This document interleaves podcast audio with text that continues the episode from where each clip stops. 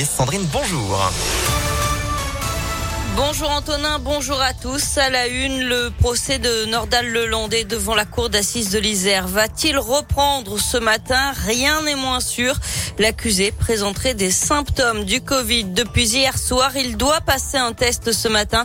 Cette troisième journée de procès était très attendue puisque Nordal Lelandais devait être auditionné par la cour cet après-midi. Je vous rappelle qu'il est jugé pour l'enlèvement, la séquestration et le meurtre de la petite Maïlis en 2017. La levée des restrictions sanitaires ce matin, au moins une grande partie. Fini les jauges dans les salles qui accueillent du public assis. Terminé le port du masque en extérieur et le télétravail obligatoire, même s'il reste recommandé trois jours par semaine. Des allègements qui interviennent alors que le nombre de nouveaux cas reste toujours très élevé, près de 417 000 hier. Un accident ce matin un peu avant 9h, boulevard de la Porte des Alpes à Lyon. Une voiture et une moto se seraient percutées. Les pompiers sont sur place. La circulation est coupée à hauteur du boulevard André Bouloche. Et puis 14 personnes évacuées hier soir à Corba. C'était suite à un incendie dans un appartement situé au premier étage d'un immeuble allée des Aubépines. Deux personnes ont été légèrement incommodées par les fumées et transportées à l'hôpital. Le feu serait parti d'une cuisine. Et puis cet incroyable couac, le maire de Lyon obligé de convoquer un conseil municipal d'urgence la semaine prochaine parce qu'il a tout simplement oublié de faire voter une délibération sur la ZFE, la zone à faible émission, la semaine dernière. Ce sera chose faite le 10 février, sans progrès. On passe au sport avec euh, du foot et un Noël renversant. C'était un duel très attendu hier soir. L'Olympico entre Lyon et Marseille. Plus de deux mois après le jet de bouteille sur le Marseillais Dimitri Payet, les deux équipes se retrouvaient à l'OL Stadium. Et ce sont les Lyonnais qui l'ont finalement emporté.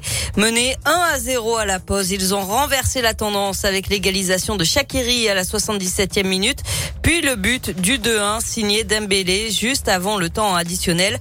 Pour autant, cette victoire n'est pas un tournant pour l'entraîneur Peter Bosch. C'est qu'un match très important parce que Marseille c'est un concurrent de nous. Donc absolument les trois points, euh, on est très content là-dessus. Mais un tournant, c'est toujours, tu peux dire ça après la saison journée le plus important, c'est la 38e. Mais pour moi, il y a autre choses qui, qui sont plus importantes. Là, on a souvent, avec vous, parlé le dernier quart d'heure. On a, on a perdu beaucoup de points, je pense 12. Là, aujourd'hui, on a marqué deux buts dans le dernier quart d'heure. On n'a pas pris un but. Trois matchs gagnés de filet et que deux buts inversés des choses comme ça, pour moi, c'est aussi euh, important.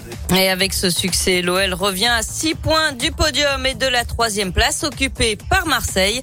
Lyon qui est désormais septième du championnat et qui se rapproche de l'Europe. Prochain match, ce sera un déplacement à Monaco samedi soir avant de recevoir Nice le samedi suivant. En basket, la défaite de Lasvel en Euroleague hier soir à Fenerbahçe, 85 à 76. Prochain match dès vendredi, toujours en Euroleague et toujours face à un club d'Istanbul. Enfin, les JO d'hiver à Pékin avec une première épreuve dès aujourd'hui, le curling. Vous savez, ce genre de pétanque sur glace. La cérémonie d'ouverture des Jeux Olympiques, ce sera vendredi à partir de 13h. Du curling.